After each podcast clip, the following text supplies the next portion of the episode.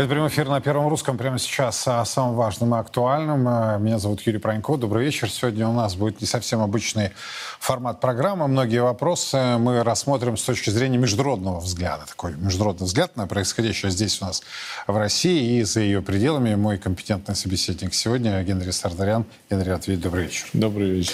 Времени не так много, поэтому предлагаю сразу начать с краеугольного момента. Тем более так совпало, что э, мы вот заранее обозначили эту тему тему. А президент Путин, что называется, ее подхватил. И вот буквально за несколько минут до нашего прямого эфира глава государства сделал ряд важных заявлений. Но обо всем по порядку. Вот начнем все-таки с заявления, которое было сделано ранее. И сделал его глава Европейского дипломатии. А, правда, назвать э, его высказывания дипломатическими, к сожалению, не приходится. Жозеп Барель заявил, что российская экономика является карликом, а страна сегодня представляет из себя еще одна цитата, бензоколонку, владельца которой есть атомная бомба. Конец цитаты. Об этом он заявил э, Эль Паис, говоря об отношениях Евросоюза и Китая. Господин Барель отметил, что Пекин, в отличие от Москвы, является, еще одна цитата, настоящим геополитическим игроком, с которым сегодня есть небольшие разногласия. Мы не заинтересованы в том, чтобы способствовать поляризации международной системы, которая приводит к биполярному миру и вызывает появление двух конкурирующих технологических систем, заставляющих всех выбирать между одной или другой. Очевидно, что мы близки США, но это не значит, что у нас нет своих интересов. Ну, вот мне всегда нравится, когда мы анализируем ситуацию и вот, что называется, сильный мир всего подхватывает. Президент Путин сегодня, как я уже сказал, сделал ряд важных заявлений, и вот первое из них касалось, э, э, собственно, места России среди крупнейших экономик мира по такому макроэкономическому показателю, как валовый внутренний продукт, э, который рассчитывается по паритету покупательной способности, ППС. Так вот, по словам главы российского государства, Россия не просто вошла в топ-5 крупнейших экономик мира, но и обошла германскую экономику. Вот что, в частности, заявил Владимир Путин. Несмотря на, прямо скажем, пессимистические прогнозы, которые звучали, да и до сих пор порой звучат от некоторых экспертов, прежде всего, конечно, западных экспертов, Россия по итогам 2022 года вот несмотря на все эти э, прогнозы, Россия вошла в пятерку крупнейших экономик мира. И по данным Всемирного банка, э, Российская Федерация вышла вперед, обогнала Федеративную Республику Германия. Вот по паритету покупательной способности, по объему экономики. Это одни, один из важнейших показателей. Да, несколько месяцев в середине прошлого года были крайне сложными для российских предпринимателей, компаний, мы с вами об этом знаем, вместе э, занимались преодолением этих трудностей. Но уже с третьего квартала в России наметился экономический рост. И сейчас его темпы довольно устойчивы.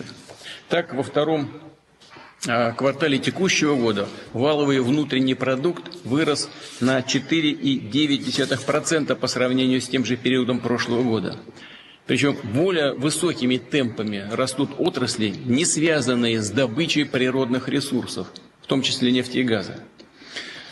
Вот если в целом промышленное производство во втором квартале выросло на 6,3%, а, то обрабатывающее производство выросли на 11,3%. И еще одно заявление со стороны Владимира Путина. А, господин президент а, прокомментировал а, ситуацию волатильности на финансовом рынке, в первую очередь валютной секции. И впервые, пожалуй, прозвучала из вот уст главы государства идея о том, что правительство и Центральный банк должны активнее участвовать в нейтрализации негативных последствий, в частности, для российского рубля. То, о чем мы, кстати, говорили неоднократно в наших эфирах, и у Кабмина, и у ЦБ достаточно инструментария. И, собственно, это сегодня подтвердил господин Путин. Последние месяцы на финансовых рынках значительно выросла волатильность. Всем нам хорошо это известно. Очевидно, что такие колебания затрудняют принятие инвестиционных решений со стороны бизнеса, предприятий, граждан. Правительству и Банку России необходимо активнее использовать имеющиеся инструменты, да настраивать их с учетом объективной ситуации. И здесь нужно работать в том числе и над э, ограничением непродуктивного, спекулятивного спроса в экономике. А, контролировать отток капитала, мониторить поведение основных участников финансового рынка. Генри, вот с одной стороны Барель, который делает э, такое, ну, достаточно оскорбительное, да, э, заявление. Я не знаю, вообще в дипломатии сейчас э, какая-то культура отношений, общения есть, или все уже свелось к такому хамскому, хамскому общению. Я, кстати, задавал этот вопрос Сергею Лаврову, но он так улыбнулся, как настоящий дипломат. Ну, говорит, разные есть дипломаты. Дескать, есть старая школа, есть, пойдем, новая школа. Но Барель явно тоже есть старая школа. Но, тем не менее, говорит, вы карлики. Ну, так, заочно он нам говорит, вы карлики. Вы вообще несерьезные. Mm-hmm. Вот Китай, да, Китай это серьезный игрок, геополитический игрок. А вы бензоколонка, у собственника которой есть, э, собственно, атомная бомба. Это с одной стороны. С другой стороны, вот господин Путин, который приводит конкретные цифры факта, говорит, ну, ну вот по ВВП, по ППС, да, по паритету покупательной способности мы уже обошли Германию. А, да, мы не столь э, крупные, как китайская экономика, как американская экономика, да, но тем не менее входим в топ-5, по крайней мере, по этому показателю. Что скажете? Ну, то, что касается Барреля, я, к счастью, не обременен э, теми обязательствами, которые есть у нашего министра иностранных дел, поэтому могу говорить э, открытым. И мне кажется, что в целом Жозеп Барель — это третья стадия русской пословицы про то, что то, что у трезвого на уме, то у пьяного на языке. У Барреля это то, что и на уме, и не на уме. Вот все, что, в принципе, может в голове у человека возникнуть, он сразу же произносит. Но он хабит. Да, я вообще думаю, что, может быть, по прошествии многих лет мы выясним, что этот человек в интересах Российской Федерации проводил подрывную деятельность на территории Европейского Союза, потому что так сильно э, опозорить э, собственное объединение, создать проблемы на внешнеполитическом контуре, как это сделал господин Барель, я думаю, даже если мы постарались кого-то поставить на эту позицию, продвинуть, даже у нас бы не получилось до такой степени навредить этому союзу. Начиная с фраз про сад и джунгли, потому что Запад — это сад, весь остальной мир — джунгли, заканчивая вот этими идиотскими совершенно э, заявлениями, которые, если честно, сейчас больше смахивают на истерику, чем на трезвый анализ э, ситуации. Я, во-первых, не могу себе представить, чтобы, скажем, Сергей Викторович Лавров несмотря на всю напряженность в отношении с западными странами, позволил бы себе в отношении какого-то государства столь оскорбительные выражения. В случае с э, Барелем, во-первых, э, он является не дипломатом старой школы, не дипломатом новой школы, он вообще не является дипломатом. Это леволиберальный политический деятель, который, ну, причем такого не самого высокого пошиба, он достаточно локального уровня такой политический деятель. Да, он возглавлял и в Испании, Испании, э, местное министерство иностранных дел, ну, видим по его выступлениям и его дискурсу, что это человек, которого вообще не нужно воспринимать серьезно. То есть мы, знаете, каждый раз, когда говорим «глава европейской дипломатии», а что это такое? Вот кто решил, что он глава европейской дипломатии? Какой механизм легитимизации этого человека? Я понимаю, почему Сергей Викторович Лавров глава российской дипломатии. Потому что есть избранный народом президент, обладающий высоким уровнем легитимности. Он его назначил на эту должность, и президент определяет нашу внешнюю политику, Министерство иностранных дел ее реализует. Предельно все понятно. Кто такой Жозеп Барель? Кто эти люди, которые берут на себя ответственность за то, чтобы делать такие заявления, проводить какие-то геополитические игры, как им кажется, когда никто за них не голосовал, степень их ответственности и перед кем они отвечают тоже абсолютно непрозрачно. И фактически они толкают европейские народы и европейский континент в пучину э, даже не то, что войны, а просто апокалипсиса, когда от них не останется вообще ничего живого. Мы видим там процесс деиндустриализации Германии. Мы видим, что он там посмел заявить, что ну да, мы, конечно, с Америкой дружим, но у нас тоже есть свои интересы. Серьезно? Если у вас есть ваши интересы... И большие что... противоречия с Китаем. Да и там противоречия с Китаем, свои собственные интересы. Если у вас есть свои собственные интересы, что из того, что вы делаете последние полтора года, отражает ваши собственные национальные интересы? Вы погубили собственную экономику, вы погубили собственные запасы вооружений, сейчас вынуждены должны в три дорого покупать их и у американцев восполнять их. Вы полностью разрушили взаимоотношения с Россией, которая на протяжении долгих лет была залогом вашего экономического роста, вашего экономического развития, в том числе дешевые энергоносители и многое-многое другое. Что из этого соответствует вашим национальным интересам? Там даже национальные лидеры, то есть руководители национального уровня, даже они боятся говорить про свои национальные а почему? интересы. Почему? Я не слышу. Я слышу Фондерляйн, да, я слышу Барреля, а вот иные лидеры, которые, казалось бы, как вы говорите, легитимизированные, да, то есть которые получили полномочия там, через выборы, парламентские выборы, президентские выборы, они как-то помалкивают. Ну, может, за исключением там канцлера Шольца, президента Макрона, и то не всегда в попад. Вот здесь тоже особенности европейских политических систем необходимо брать в расчет. Во-первых, степень их э, легитимности очень сомнительна. Мы имеем дело со странами, там, где парламентские республики, там им по 5-6 премьер-министров подряд бывает, за которых не голосовал никто. Бывает, что, в общем-то, побеждает одна партия, а правительство формируется партиями меньшинства, коалиция меньшинства формируется. Которые... А в целом, если посчитать, вот сколько людей пришло на выборы, какая явка. Победившая партия получает получает там 25% голосов в лучшем случае, формирует коалицию силами, с которыми она вообще не собиралась идти на эти выборы совместно. Для компромисса выдвигает в качестве премьер-министра не своего лидера, а какую-то вообще серую фигуру, чтобы она всех устроила. В итоге э, реальное количество населения, которое проголосовало за победившую эту партию, там 4, 5, 6 процентов, а э, человек, который становится премьер-министром, он вообще на выборы не шел. Он мог быть мэром города, секретарем партии, кем угодно, но не лидером абсолютно точно. То же самое мы имеем дело, с, могут возразить, сказать, ну во Франции же там э, президентская смешанная республика, там напрямую голосуют. Ну посмотрите уже, сколько случаев было, когда до выборов те кандидаты, которые не устраивают, то к ним, значит, оказывается, что они горничные там вломились и склоняли к сожительству, там, мягко говоря, вдруг перед выборами, то э, оказывается, что супруга работала помощником, когда он был депутатом, получала зарплату, скандал, он должен сняться с выборов. И в итоге оставляют одну-две кандидатуры, которые устраивают этих глобалистов. Поэтому здесь э, говорить о том, что эти люди представляют интересы собственного государства, знаете, в условиях, когда там Ангелу Меркель прослушивала американская разведка, и когда ее напрямую об этом спросили, она говорит, да я ничего страшного и не говорила, там ничего. Ну, ну слушали и слушали. Ну, как можно себе представить, чтобы лидер суверенного государства так отреагировал на фактически шпионаж в ее отношении со стороны э, своего же партнера? Буквально на секунду отойдем в сторону. Mm-hmm. Вы просто вспомнили бывшего канцлера Германии. А, вот ее откровения по поводу Минских соглашений вас не удивили?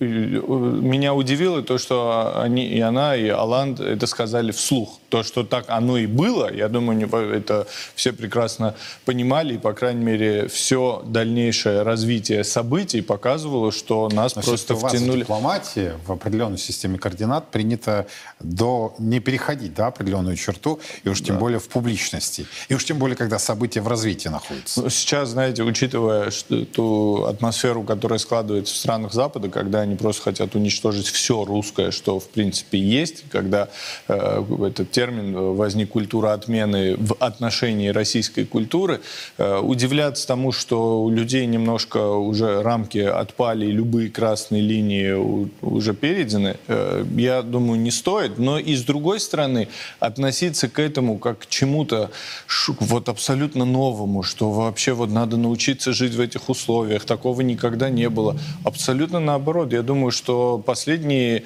там 30 лет они как-то себя сдерживали, в себе пытались пытались э, каким-то образом эти страсти угомонить в отношении России. А сейчас выдалась очень удобная пора, когда все, что у них было на инстинктивном уровне, все страхи перед нашей страной, все комплексы своей внутренней неполноценности, которые есть, если посмотреть просто на карту политическую мира, а у них начали вырываться наружу. И то, что вот вы приводили цитаты, примеры из того, что они говорили, я настоятельно рекомендую нашим зрителям, если у них будет время, найти в интернете интернете она получила хождение, там, э, карикатура 19 века, как они изображали взгляд э, Запада на Россию, когда стоит такой русский крестьянин, почему-то в лохмотьях, грязный весь такой, поникший, а вокруг весь европейский бомонд, и его осуждает сама цивилизация. Ну, это называется... Да. И это сейчас просто вырывается наружу, потому что для этого создана соответствующая атмосфера. Глобалистские СМИ раздвинули все границы для того, чтобы э,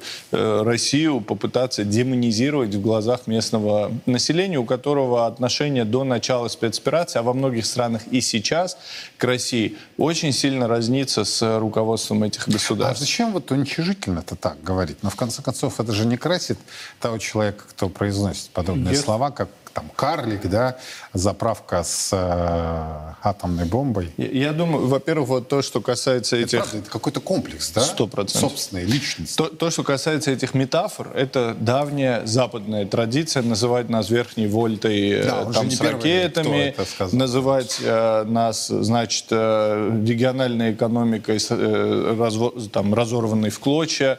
Это, это все, почему-то у них есть такая традиция проводить все время метафоры, причем метафоры оскорбительные не только для нас, но и для Э, там, других стран, скажем. Вот каждый раз нас там, называют Конго с атомной бомбой, допустим. Как будто вот Конго это что-то настолько ужасающее, и для них это нормально. Вот так называть одну страну именем другой, таким образом ее принижая. Или Северная Нигерия. Северная, это, да. да. Вот, э, э, это первое. Второе, что я думаю, э, это комплекс вызванный тем, что на протяжении полутора лет, последних двух лет, они такие бравады пели самим себе, говоря о том, что если мы сейчас стали рядом рядом с Украиной, мы ей сейчас и оружие дадим, и финансовую поддержку, и все. Они последний год говорили, давайте будем думать, сколько государств будет на месте России, как мы будем обустраивать эту территорию. Конференции проводили. Конференции. Там какие репарации должна будет выплатить Россия. И в итоге абсолютный ноль. Их результат – это ноль, и дальше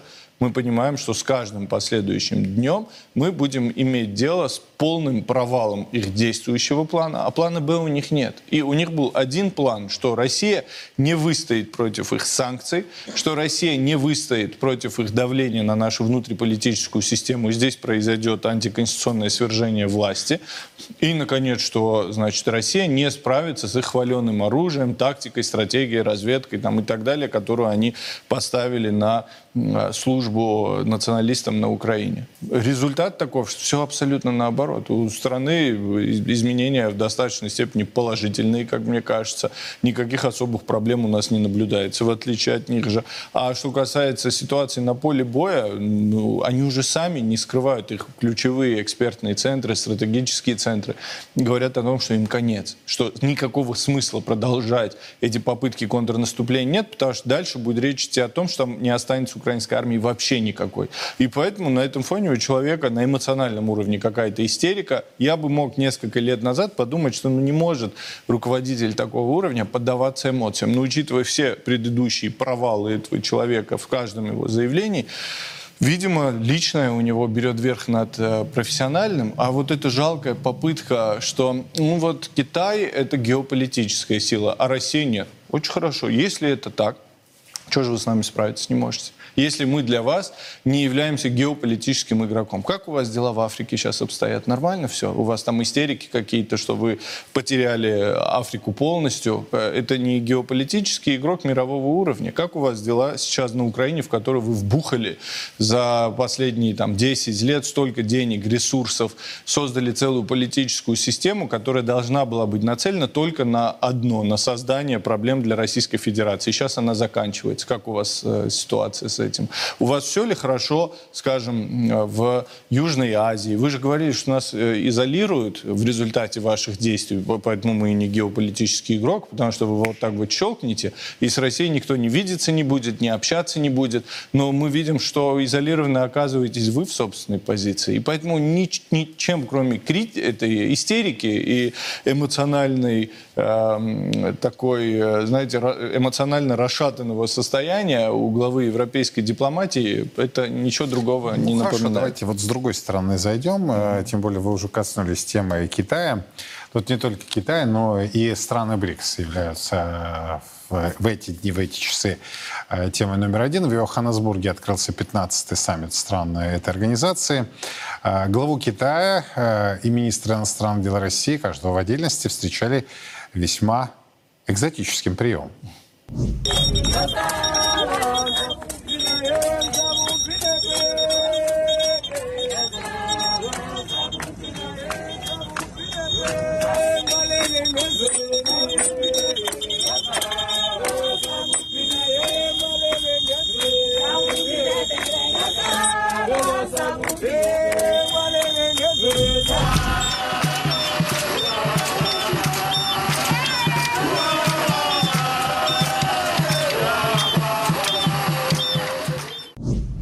Вот смотрите, Генри, и, и здесь, здесь западная дипломатия, да, говорит, да, в БРИКС Россия на вторых ролях. Она уже все, не игрок. Игрок главный это Китай, ну и Индия, да, которая постоянно спорит с Пекином, у них возникают проблемы, были ранее проблемы.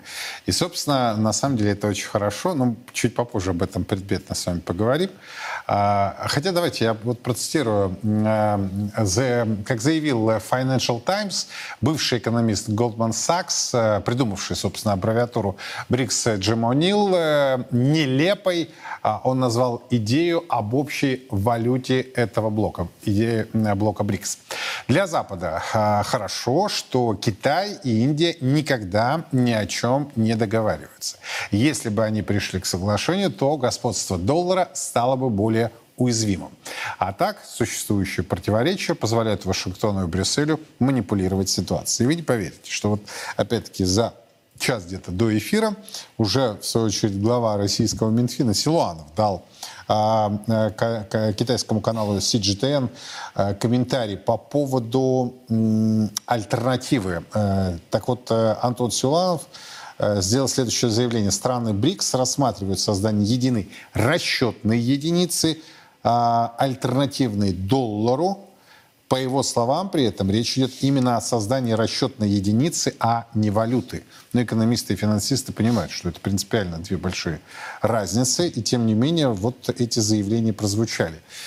Так вот, получается, что Нью-Дели и Пекин, или Пекин и Нью-Дели, да, определяют, а, что и как будет в БРИКС, а Россия, ну, что называется, на подпевках. Как вам?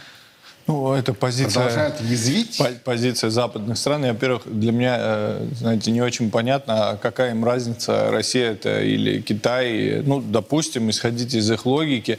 Ну, не Россия это, а Китай, который вас там в экономическом э, смысле разрушит ваше доминирование в мировом пространстве. А у вас весь смысл вашего существования это только бороться с Россией, у вас другого, других никаких задач в своей жизни вы там не наблюдаете. А второе, есть, знаете, другая крайность, когда у нас нас многие эксперты начинают э, так радостно говорить о том, что вот Китай смог на Ближнем Востоке сделку устроить, или вот у Китая, как в Африке, позицию сесть. Это же приказ... Я честно скажу, при всем уважении китайскому народу, его руководству, индийскому народу, его руководству, мне э, абсолютно без разницы, э, как и где там укрепляет свои позиции Китай. Для меня важна моя страна, и чтобы укреплялись наши позиции от того, что вместо гегемона США будет гегемон под другим названием, ничего в мире не поменяется. Наша задача построить ту систему, о которой говорит президент. Она опирается на идею о многополярности и о том, что в мире надо учитывать интересы различных крупных игроков и малых игроков, но исходя из высокой ответственности вот этих крупных держав. И с этой точки зрения БРИКС, мне кажется, очень подходящий формат, потому что если мы его просто сравним с тем, что предлагается западными странами, он даже по своей философии очень сильно отличается. Вот западные страны, все, что бы ни предложили, это, ребят, вот у нас есть одна модель, неважно, политическая, экономическая, финансовая, юридическая, любая. И вы должны объединиться вокруг того, что вы принимаете правила игры этой модели, и она везде должна внедряться. А мы будем вас оценивать, сдавать вам инструменты, механизмы, финансировать, лишать этого финансирования, отбирать, да. отбирать. Вот только так и работаем. И фактически, если рассматривать в качестве альтернативы БРИКС э, группу семи, ну, это чисто западный такой блок, если рассматривать остальные институты, которые они предлагают, они все сконструированы вокруг западной цивилизации. В случае даже с действующим составом БРИКС мы имеем дело с православной страной России, с ибероамериканской страной Бразилией, с индуистской страной Индией, с конфуцианским Китаем, с Африканской Южноафриканской республикой. Сейчас говорят о том, что вступит несколько исламских государств, что тоже расширит вот это цивилизационное представительство. Я не просто так сейчас ухожу в дебри Я философии. понимаю, да, да, да. Даже если по- почитать нашу концепцию внешней политики, она на первый план выдвигает концепцию сосуществования цивилизаций, мирного их сосуществования в мире. То есть на первый план выходят ценности, традиции, убеждения народов, которые населяют э, нашу землю. И то, что мы исходим из того, что это все необходимо не просто уважать, а необходимо это институционализировать, необходимо отразить это в международном праве, необходимо это все закрепить. И у нас появляется прекрасная возможность на такой площадке, на подобных площадках создать новый формат взаимоотношений между государствами. Нужно понимать, что даже, знаете, сам по себе тезис национальных государств, который продвигается западными странами, он на самом деле очень искусственный. Он, безусловно, отражает исторический опыт развития западной части человечества. Но если взять те же критерии выделения национальных государств и попытаться их распространить на Южную Азию, африканские государства, он, он очень спорный будет. И на Ближнем Востоке вам будет очень тяжело выделить национальные государства. Он появился, по большому счету, не так давно, Да, в, сам- ну, в самой Европе. Да, ну, если сам термин брать там со средневековья, но именно национальное государство, это, формирование, это да, несколько да. столетий, а в лучшем случае. И э, мы понимаем, что есть альтернативы, и вот Россия выдвигает эту концепцию, которая основывается на культуре, ценностях, традициях, в первую очередь религиозной, что и определяет те убеждения, ценности, которые есть у людей в различных странах А мира. что вам скажут? Вы джунгли. Вот вы этот оазис, э, этот сад пытаетесь захламить Ну и э, отлично. и Я- э, распространить это на весь оставшийся мир. Эм, Я думаю, что вот наше главное преимущество как страны, во-первых, это наше преимущество как православной страны, потому что православие, в отличие от католицизма, от западных традиций, не стремится к универсализму. Ну, нет, э, скажем, православной церкви, которая хотела бы весь мир э, включить в свой состав, назначать архиепископов там везде, и чтобы одна фигура правила, значит, всем миром в качестве религиозного лидера. Православие э, обладает историческим опытом взаимодействия с другими религиями в целом, а в случае с нашей страной у нас уникальный опыт, когда все мировые религии представлены в нашей стране, и они существуют не в условиях того, что на Западе называют терпимостью. Это вообще оскорбительное слово. Вот у меня там друзья разных религиозных вероисповеданий. Если сказать, что мы с ними дружим в рамках терпимости, это то есть они меня терпят, я их терплю, вот так, знаете, э, скрипя зубами, вот мы друг друга терпим. Нет, они у нас существуют в рамках абсолютной гармонии и взаимопонимания. Этот опыт у нас есть. И Почему я об этом говорю? Вот как говорят, там Индия на первых ролях, там, или Китай там на первых ролях. При всем уважении к руководству этих стран, они критиковали отдельные пункты современного миропорядка, отдельные его институты, правила. Они критиковали отдельные решения руководства Соединенных Штатов Америки. Но никто, кроме России, не бросил вызов этой системе и не сражается сегодня за то, чтобы эту систему уничтожить. Именно поэтому у них это истерика, именно поэтому они пытаются акцент сместить с нас на другие страны. Почему? Они не бросили вызов. Ну, при всем уважении к Китаю, он очень гармонично существует с нынешней глобалистской системой. Он пользуется ею. Он пользуется ею с большой эффективностью приобретает большую выгоду. И вообще не факт, что он бы хотел, чтобы мир перестал проходить через процесс глобализации. Это первое. Второе. Китай не представляет альтернативы для европейских стран. Понимаете, когда европейцы смотрят на Россию, на русских, они видят европейский народ, который живет благополучно, успешно, при этом Оказывается, не обязательно отказываться от собственных традиций, собственной истории.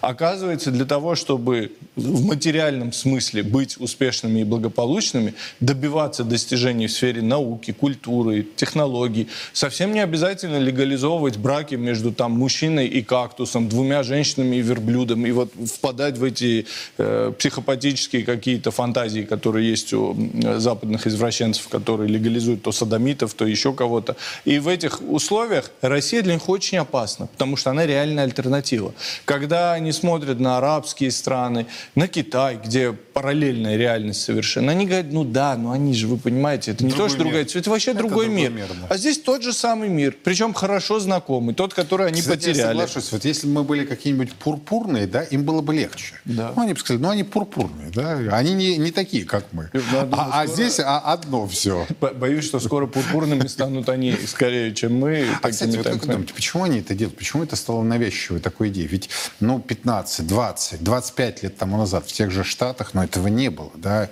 в Европе этого не было. А сейчас это даже не какая-то позиция, это навязчивость. Если ты не такой, да, вот такой эдакий, то ты ненормальный. Я думаю, есть здесь э, две стороны вопроса. Одна объективная, другая субъективная. Объективная заключается в том, что та идеология, которая лежит в основе их э, политических систем, э, это идеология либерализма в разных формах, там чуть-чуть левого, чуть-чуть правого, совершенно не важно. Она основана на больной идее о том, что у человека не должно быть никакого коллективного самосознания, никакой коллективной самоидентификации. Сначала началась она с идеи о том, что необходимо Бога уничтожить как субъекта и человека поставить во главу угла, в центр системы мироздания, что человек — это самое главное. Дальше начался процесс, при котором человека необходимо освободить от церкви, потом человека необходимо освободить от привязанности к какому-то народу, нации, там, государству и так далее, потом от привязанности к семье, потом от привязанности к собственному полу. Следующий шаг — это человека освободить от привязанности к тому, что он человек вообще, вот освободить его от человеческого. Потому что каждый раз, когда они начинают рассказывать, что свобода — это возможность делать все, что ты считаешь нужным, все, что тебе хочется, это на самом деле животное поведение. Человек отличается от животного тем, что он способен к самоограничению. Животные к этому не способны. Им что в этот момент приспичило, что захотелось, то они и сделали.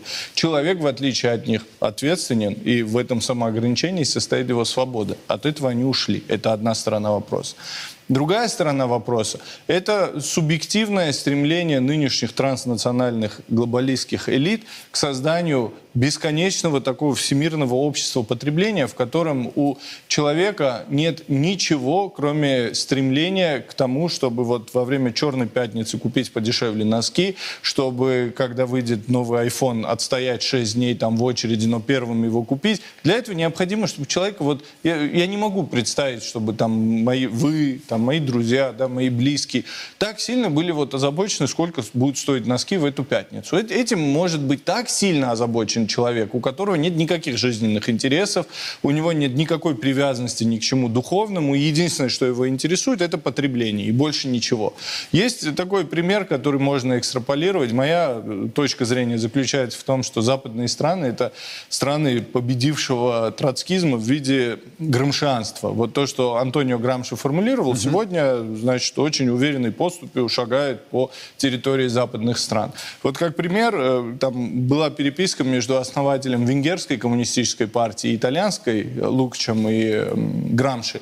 И вот тот спрашивал, говорит, слушайте, а почему вот революция не победила в западных странах? В чем же причина? И тот формулирует, говорит, знаешь, для того, чтобы победила революция, необходимо, чтобы человек э, свой классовый интерес поставил выше, чем все остальное. А у нас человек сначала мыслит себя членом своей семьи, потом жителем своего города, потом католиком, и только потом вспоминает, что он рабочий. Вот если уничтожить три этих привязки, тогда он будет о себе думать только как о рабочем и больше никак. Вот замените революцию на общество потребления, в котором человека ничего, кроме потребления, не интересует. И уничтожьте любые его привязанности. Семья для него ничего не значила. Чтобы его происхождение, место жительства никакого значения не имело. Он один год учился в одном месте, другой в, другом, там, третий в третьем. После этого жил в четвертом. Там э, никакой вообще культурной привязанности ни к чему не имел. А про религию я уже и не говорю. Тогда человек, в общем-то, становится очень одиноким существом, э, быт которого может скрасить только радость в виде очередной покупки совершенно ненужной ему вещи. Кстати, в России очень мало знают о том, что действительно западное общество — это общество одиноких людей. Это гигантская там проблема, огромная проблема. Я не знаю, возможно, и у нас это, если мы будем и дальше экстраполировать вот эти западные лекалы, тоже возникнет подобная проблема, потому что, с одной стороны, мы говорим, я с Генри согласен о своей особой духовности, о той традиции, которая существует, с другой стороны, но лекалы-то дают о себе знать за последние 30 лет. Вот не мои слова, а слова Анны Кузнецовой, вице-спикера Госдумы России по поводу количества разводов. Это очень печально, на самом деле. Это очень печально. И я общаюсь э, с разными людьми э, разных э, социального положения, материального положения, духовного положения, даже возрастного. Да? Вот я вам докладываю, что эта проблема тоже сюда пришла. Она реально пришла. И это большая проблема. И, кстати, одним материальным стимулированием, там, мат-капиталом или какими-то еще стимулами ее не решить. Потому что Генри прав в главном. Вот убери раз, два, три, да? И все. Оставь только одно, и все, и человек не может. Он как та программа компьютерная, он зависает. То есть что-то новое, он уже не понимает, куда идти. И я хочу просто в продолжение того, что вы сейчас говорили. Э, на Западе это убиралось не нормативным регулированием, это не законы издавались о том, что перестаньте себя считать там католиком или жителем города Анкона. Это осуществлялось за счет... мужчина, а вы не женщина, да, да? Это в основном за счет массовой культуры. И надо понимать, что вот до момента начала СВО наша молодежь, наше молодое поколение, оно физически находилось на территории России, но культурно и ментально оно обитало на том же пространстве, на котором их сверстники из западных стран. Это те же стриминговые сервисы, те же сериалы, те же стендап-комедии и все прочее, которое формулирует мозги у их сверстников на Западе, вот те же самые инструменты работали в их отношении здесь, несмотря на то, что они физически находились на территории нашей страны. И поэтому удивляться тому, что эти ребята сталкиваются с теми же проблемами, с теми же э, знаете, вызовами, с которыми сталкиваются их сверстники в западных странах, не стоит. Это... Не знаю, вот насколько мы оторвались. Знаете, я приведу конкретный пример. Я всегда привожу конкретные примеры. Я вот э, до недавнего времени, до в своей поездке в отпуск даже не знал о выходе фильме Бар, фильма «Барби». А, оказывается, молодежь что очень хорошо знала. И о премьере, и о том, угу. какая актриса снимается, да, и там какая сюжетная линия. И я знаю взрослых э, людей, ну, относительно взрослых людей, там 25, 30, 35-летних, которые а, идут, которые смотрят, э, которые кому-то нравятся, кому-то не нравится. Понимаете? Вот я очень даже поспорю с вами насколько мы оторвались. Прошло полтора года с начала спецоперации, да? Мне кажется, влияние вот этого э, масс-маркета оттуда, да, оно колоссальное. Нет, 100, 100%. А оно формировалось десятилетиями, да? Вы просто, я знаете, это у нас э, выбор не между тем, что мы полностью от них э, оторвались и мы полностью погружены, а выбор между тем, что фактически на протяжении нескольких десятилетий вся эта инфраструктура поощрялась к внедрению в России. Был исторический момент в развитии нашей страны, вот одна точка, которую вы помните, я помню, mm-hmm. ребята моложе меня вряд ли это помнят, когда у нас самый популярный мессенджер был российский, это был ICQ, самая популярная социальная сеть была либо Одноклассники, либо ВК, а самый популярный видеохостинг был Рутюб. Это вот была такая точка, когда все было российское, и можно было просто это поддержать, и все бы прекрасно работало. Но каким-то чудом, каким-то образом резко одно прекратило существование, его заменил там, скажем, WhatsApp, второе прекратило существование, появился там YouTube, третий прекратил существование, Facebook был внедрен в нашу реальность. И здесь то же самое, стриминговые сервисы, еще что-то. К чему я это говорю? Не к тому, что надо взять и э, вот по-большевистски все-таки поставить такой заслон, запретить искать не пользу. Тогда Тем в два раза будет еще больше. В два раза больше да, будут интересоваться. Да. Надо то, что мы снимаем, делать, да, качественно. Необходимо делать это талантливо, необходимо делать это классно, но необходимо доводить до людей идею, которая их побуждала бы хотя бы к симпатии к собственной стране. Подпишусь под каждым словом. Э, это тема отдельного разговора, но вот э, в продолжении слов Генри могу сказать, пилить меньше надо бабок, да? Значит, это вот претензия к нам самим, вот сюда, вовнутрь, в, в саму страну, да? Это не потому, что «Барби» э, хороший фильм, а потому что надо тогда снимать э, такую альтернативу, чтобы и молодые, и немолодые шли, смотрели, продвигать э, вот как не пафосно прозвучит, семейные ценности, да, в конце концов. Ведь э, и в том же Голливуде есть до сих пор фильмы, где нет вот этих своеобразных, да, эластичных. Вот их там нет. И это, кстати, э, э, Оппенгеймер без них. Вот еще один момент. Хороший, качественный фильм. Но а, чтобы не уходить в эту сторону, потому что это еще один час тогда, и не один час разговора, э, я вот считаю, что проблема в нас самих, точнее в тех людях, которые занимаются этими вопросами. Э, мы до сих пор с вами пересматриваем советский фильм мое поколение, да, там, близкое к моему поколению, там, младшее, старшее. А, в некотором смысле даже оскомина определенные фильмы уже набили, ну, потому что ты уже знаешь и фразы, и действия, и все-все-все.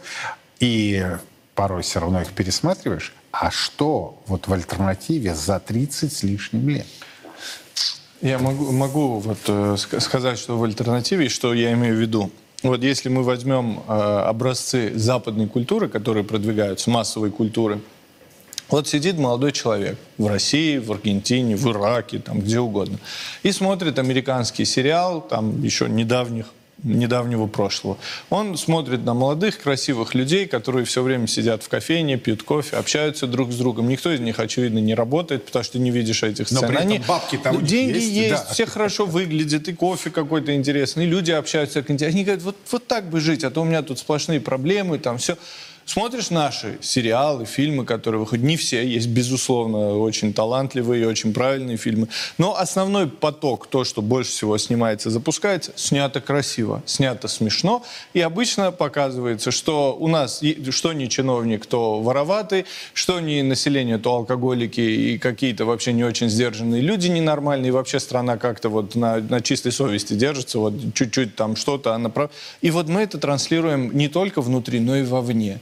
И сидит вот этот человек на постсоветском пространстве и сравнивает. Вот американский фильм смотрит, там вообще машины летают, все страна развивается. честные, поли... а тут менты. А тут менты, все, они менты, всех да. ограбили, всех изнасиловали. И человек думает, ну а что, что же Вот это я за реальность? и говорю, что Хотя, вот даже, э, вот, чтобы мы могли транслировать, мы одна из трех стран в мире, у которых есть собственная цифровая экосистема. Вот у европейцев нет ее. Ни в одной европейской стране. Я преподавал во многих итальянских университетах. Там человек, чтобы заплатить за парковку, должен пробежать 4 квартала, потом пробежать обратно, чтобы этот квиток положить на машину.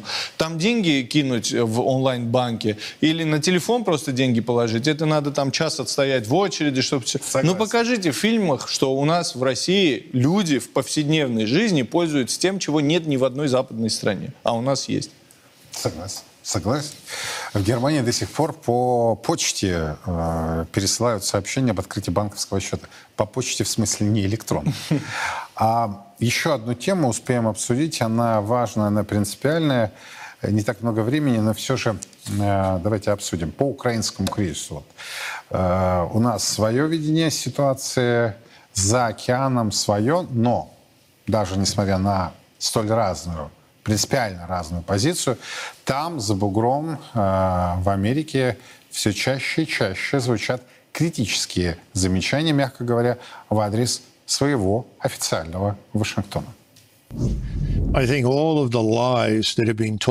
Вся та ложь, которой говорили более полутора лет о том, что украинцы побеждают, что русские зло, что русские некомпетентны, все это рушится. И рушится потому, что то, что происходит на поле боя, ужасно. Украинцы сейчас потеряли примерно 400 тысяч человек убитыми в бою. Несколько месяцев назад речь шла о 300-350 тысячах. А за последний месяц этого предполагаемого контрнаступления, которое должно было зачистить поле боя, они потеряли не менее 40 тысяч убитыми. Мы даже не знаем, сколько человек было ранено, но мы знаем, что, вероятно, до 40-50 тысяч солдат с ампутированными конечностями. Мы знаем, что госпитали переполнены. И мы знаем, что украинские подразделения на уровне взвода и роты, то есть от 50 до 150-200 человек, по частям сдаются в плен русским. Не потому, что они не хотят воевать, а потому, что они больше не могут воевать. У них так много раненых, что они не могут их эвакуировать. И командиры говорят, что если я не могу эвакуировать своих раненых, то я сдаюсь, потому что иначе раненые умрут. И поэтому они звонят русским. Все они говорят по-русски и говорят им по радио. У меня здесь 50-60 раненых. Я собираюсь сдаться, потому что я не хочу, чтобы их убили. А русские с самого начала всегда обращались с украинскими солдатами очень справедливо и очень мягко. И поэтому они знают, что их не будут обижать или плохо с ними обращаться. Они знают, что в будущем их можно будет обменять на российских пленных. Поэтому они сдаются. И я думаю, что мы увидим, как эта армия, на которую мы так много тратим, скоро растает. Генрих, что скажете? Вот украинский кризис, серьезнейший э, кризис. А, с той стороны, периодически я слышу бескомпромиссность, никаких переговоров, никаких уступок. Шольца вчера послушал, он на, на митинге выступал, у них же предвыборная кампания тоже идет. Так там э, все, кто поддерживает Россию, э, чуть ли не демоны вот, из преисподней. И это говорит канцлер Германии, который неоднократно заявлял, я обязательно буду обязательно разговаривать с президентом Путиным, да, и так далее. У меня э, вот возникает вопрос. Дуализм, прагматизм, понимание реальности. Как еще долго этот процесс будет идти? Я думаю, до смены политических элит в западных странах рассчитывать на то, что с ними можно будет говорить о каком, какой-то новой серьезной архитектуре долго. безопасности не приходится. Ну, понимаете, мы же когда говорим о том, что эти страны не обладают субъектностью, и они на самом деле являются объектами, да, и европейские страны, их руководство, это не просто там присказка какая-то. Посмотрите на реалии. Ну вот какая страна в условиях э, конфликта серьезная, мирового уровня страна будет говорить, что наша цель, чтобы вот Россия проиграла? А вот ты не думаешь, что когда этого не случится, какое у тебя пространство для маневра? Вот что ты себя оставил. Даже наша страна, вот два года продолжается СВО практически. Наш президент, он один раз обозначил цели, задачи, но он оставил очень большое пространство для маневра, которое ему позволяет необход... при необходимости в нужные моменты значит, с партнерами обговаривать те сценарии, которые в настоящий момент нам могут оказаться выгодными. Ну, я не припомню, чтобы он хамил. Не, это, это уже личная да. характеристика президента, да, что он как э, персона просто так не может поступить. Но вот как профессионал мы сказали, с первого дня говорим, мы всегда готовы к проведению переговоров. На Украине принимают закон, что с Путиным проводить переговоры нельзя. Их этот президент э, не устраивает. Но у нас два других, один Ельцин, его в живых нет, второй это Медведев. Я не знаю, с кем им лучше будет общаться тогда, если они с Путиным не хотят разговаривать. В западных странах сравните позицию американцев и европейских стран. Американцы ни разу не перешли вот эту черту, э, чтобы сказать, что мы добьемся того, чтобы Россия проиграла. Максимум, что мы там слышали, это мы будем поддерживать Украину столько, сколько потребуется. Вот что это такое, сколько потребуется, и когда это закончится, и кто определяет, сколько потребуется, это очень размытая формулировка. А вот эти европейские истерики насчет того, что никогда и Украина должна победить, а Россия должна проиграть. Вот сейчас э, вы вообще все свои надежды связали с этим несчастным контрнаступлением украинским. Очевидно, что оно провалилось. Уже и вы говорите, и эксперты говорят, все ваши западные. Э, что вы будете делать дальше? Э, понятно же, что если вы полтора года... Вот сколько надо. Нечем. Вопрос в том, что до этого... Сейчас F-16 будем поставлять. Ну, а у них большая проблема. Они сказали, что, во-первых, это очень оскорбительно, на мой взгляд, для украинского народа. К людям, ко всем я отношусь с уважением, а украинцы — это народ, который в составе нашей страны на протяжении тысячи лет жил и вместе с нами строил одну страну.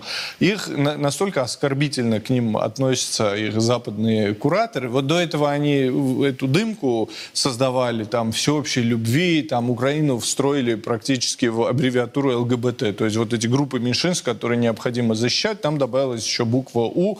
Везде, где был флаг этих садомитов, туда добавили еще флаг Украины рядом.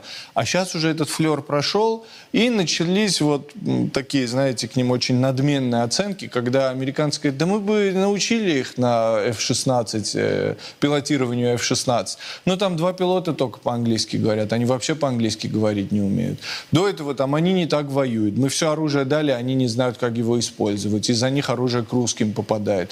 До этого я там приехал в Киев, говорит министр обороны Великобритании, где я приехал в Киев, а меня там, я еще не успел там типа душ принять, а мне говорят, значит, вот нам нужны вот эти вот вооружения. А я говорю, я вам что, там, Амазон, что ли, чтобы приехать и сразу же вам вооружение приводить? Вот эти вот отношения, оно, ну, я надеюсь, сейчас хотя бы показывают этому населению, что и они нужны только в одном случае, до тех пор, пока не создают ну, проблемы знаю, России. Зеленский вот э, был, э, он продолжает вояж у него европейский идет, да, там, и в Нидерландах ему э, стоя аплодируют, и он в самолет садится с тамошним премьер-министром, и вот вроде как греки там что-то ему пообещали обучить Э, Господин летчиков на Зеленский F-16. этого не поймет, но с- абсолютно для меня очевидно, что его раскрутка в качестве политической фигуры, а это раскрутка, это политическая технология. Когда, значит, человека от парков аттракционов до вручения кинопремии везде транслируют, это технология, которая делает его, ну, кем-то наподобие рок-звезды в западных обществах. Для чего это необходимо делать? Только с одной целью. Чтобы когда настанет момент для уступки всего, что требует Россия, чтобы это делали не западные страны, а руководство Украины. Чтобы они сказали, ну, ребят, ну, Шольц сказал, ну, я кто? Вот кто? Я рядом с Владимиром Зеленским. Вы хоть раз видели, чтобы я во время церемонии «Оскар» выступал? Нет, он же каждый год там выступает. То здесь, то на Грэмми, то еще где-то. Это фигура планетарного масштаба. Поэтому, если она решила, что Украины больше не существует, ну, кто мы такие, чтобы с этим спорить? Вот мне понравилась э, э, ваша вот эта логическая цепочка. Они осознанно его вот так вот э, накачивают, простите. и- и я вам могу сказать абсолютно То есть, точно. когда они говорят, что это современный Черчилль или современный Рейган, это не случайно и не для хохмы. Вы вот эту фразу поставьте в один ряд с фразой каким будет мир решать руководство Украины. Это их формула. Они говорят, что мир будет таким, каким захочет руководство Украины. Вот возникает очень простой вопрос. Вы сами говорите, что если вы сегодня прекратите снабжение Украины, то через три дня она прекратит свое существование. Вы поставляете туда от боеголовок до матрасов и обогревателей. Вот вы все поставляете живых туда. денег. Она- и живых денег. Это все вы поставляете. Тогда возникает вопрос, если вы все поставляете, как же эта Украина должна решить, каким будет мир? Если ну, она, допустим, говорит, нет, мы еще неделю будем сражаться, а вы говорите, а я больше поставлять ничего вам не буду. Это не Украина решает, это вы решаете, сколько будет длиться конфликт, как он будет длиться. Но каждый Но раз... параллельно современный Черчилль. А когда в публичном пространстве они говорят, это формула, мы будем поддерживать Украину столько, сколько потребуется, и мы именно руководство Украины решать, каким будет мир, это для того, чтобы в тот момент, когда американцы выжмут из Европы уже все, что возможно, уже нечего выжимать будет, когда станет понятно, что на Украине просто физически закончился мобилизационный резерв, когда стало понятно, что Россию вынудили на протяжении нескольких лет, вместо того, чтобы поступательно заниматься решением тех проблем, которые были в стране, сконцентрировать огромные ресурсы на решении проблем на территории Украины, да, то есть проводить специальную военную операцию. Когда вот это все закончится, не может же там Байден или это будет Трамп, или это будет Шольц, или кто угодно сказать, ребят, знаете, мы были неправы, русские победили, а мы, как всегда, русским проиграли в противостоянии. Нет, они скажут, мы не проиграли. Это Зеленский, вот тот самый Зеленский, который везде выступает, который не слазит с обложек там различных глянцевых журналов, который там рок-звезда. Он сказал, что для него нормально отдать эти 5, 6, 7, 8 регионов в состав Российской Федерации. А мы его в этом горячо поддерживаем. Это не наше решение, это он. А мы его в этом просто поддержим и все. Вот я благодарен вам, что вот такую по- цепочку вы сделали, да, и э, я всегда озадачивался вопросом, для чего они накачивают Зеленского. Ну, то есть, понятно, есть тактические и стратегические да, задачи, но, мне кажется, мне представляется, что даже память того же Уинстона Черчилля, который был крайне очень жестким, на самом деле, политиком, империалистом, монархистом, кстати, и так далее. Э, Человек, который не просто цеплялся за Британскую империю, а делал все, чтобы ее сохранить. Но для них это вот витринный да, персонаж. То есть к- к- кому ты скажи, слушайте, так Черчилль империалист, да, это, это другое, да, они вам скажут. Ну и так далее. Как Черчилль шел, как мама помогала ему в начале его карьеры, да, стать журналистом, ну и так далее. То есть э, Генри Сардарян, вот в чем ценность сегодняшнего нашего разговора, он вам показал, да, как это происходит. Как происходит подмена. А потом говорят, так это не мы, это он. Но вот когда этот момент произойдет, это произойдет чуть позже, да? И, кстати, со- согласен с вами, будет ли это Трамп, э, Шольц, э, Макрон ли, Байден ли, это уже не важно будет. Тот, кто будет в этот момент в Белом доме, в Елисейском дворце или в резиденции в Берлине, да, то это, это, это он. Это тот, кто, мне еще понравилась, вот та рок-звезда, да, которая была на всех э, обложках глянцевых журналов. Спасибо большое, что нашли время приехали. Геннадий Сардарян здесь сейчас на студии прямого эфира. Мы продолжаем следить за развитием ситуации здесь у нас а, в стране и за ее пределами. Меня зовут Юрий Пронько. Хорошего вам сегодня вечера. Ну а далее прогноз погоды. До встречи. Во все времена и во всех войнах русские люди молились о победах наших бойцов их небесному покровителю, Георгию Победоносцу. В 100 городах 89 регионов России пройдет всероссийский молебен святому великомученику Георгию Победоносцу. Каждый сможет поклониться его мощам и попросить святого о помощи. Нет сомнений, молитвами Георгия Победоносца Господь защитит наших воинов и дарует нам новую, великую победу. Андрей Пинчук, первый министр госбезопасности Донецкой Народной Республики, герой ДНР, полковник запаса, доктор политических наук. Честно о спецоперации. Говорим, о чем другие молчат. Сила в правде. И только так победим.